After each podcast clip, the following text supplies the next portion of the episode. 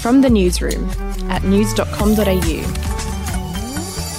Hi, I'm Bronte Coy. And I'm Andrew Bucklow. And this is the latest from the newsroom. It's Friday, the 17th of July. Victoria has experienced another massive surge in virus cases, with 428 new infections confirmed over the past 24 hours, easily smashing the previous record for daily increases.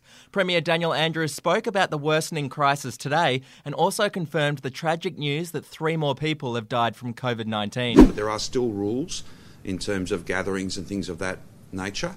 Uh, and of course, hand hygiene, cough etiquette, uh, never going out if you're sick, getting tested if you've got even the mildest of symptoms are chief among them. Meanwhile, Victorian Chief Health Officer Brett Sutton was pretty blunt about the situation. Certainly, 428 cases, new cases, uh, is both uh, disappointing and concerning.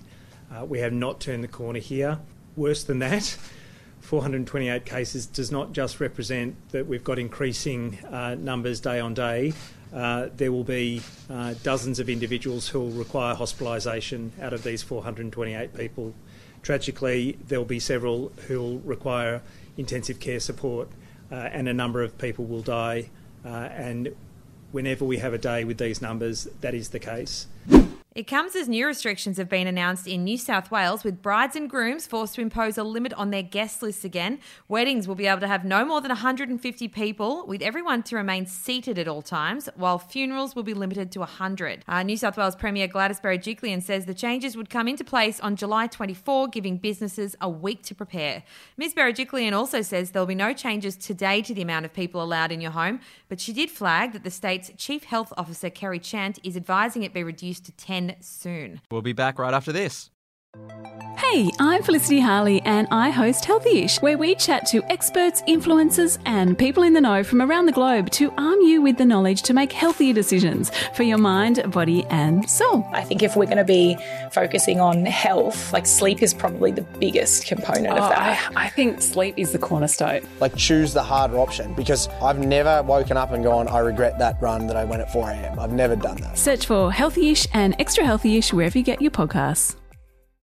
And Bucky, I simply refuse to read this story on the grounds it's too gross. It seems like your territory.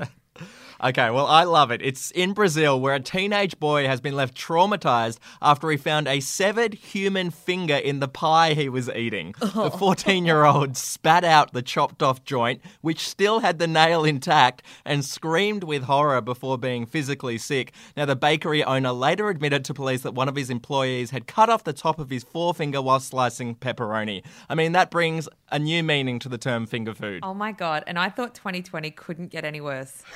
I apologize to our listeners. Moving so far along, Bucky, you love The Masked Singer. You love this show. It's coming back soon. Who do you think will get the call up? Well, you know, they go for big name celebrities, so I think that means you and I are out. But um, how's this for completely random? Retired politician Christopher Pyne and Eddie McGuire both revealed on radio they were approached to be on the upcoming season. Have a listen. Well, what you probably don't know, which your listeners would not realise, is that I was asked to do the Masked Singer this year. Oh.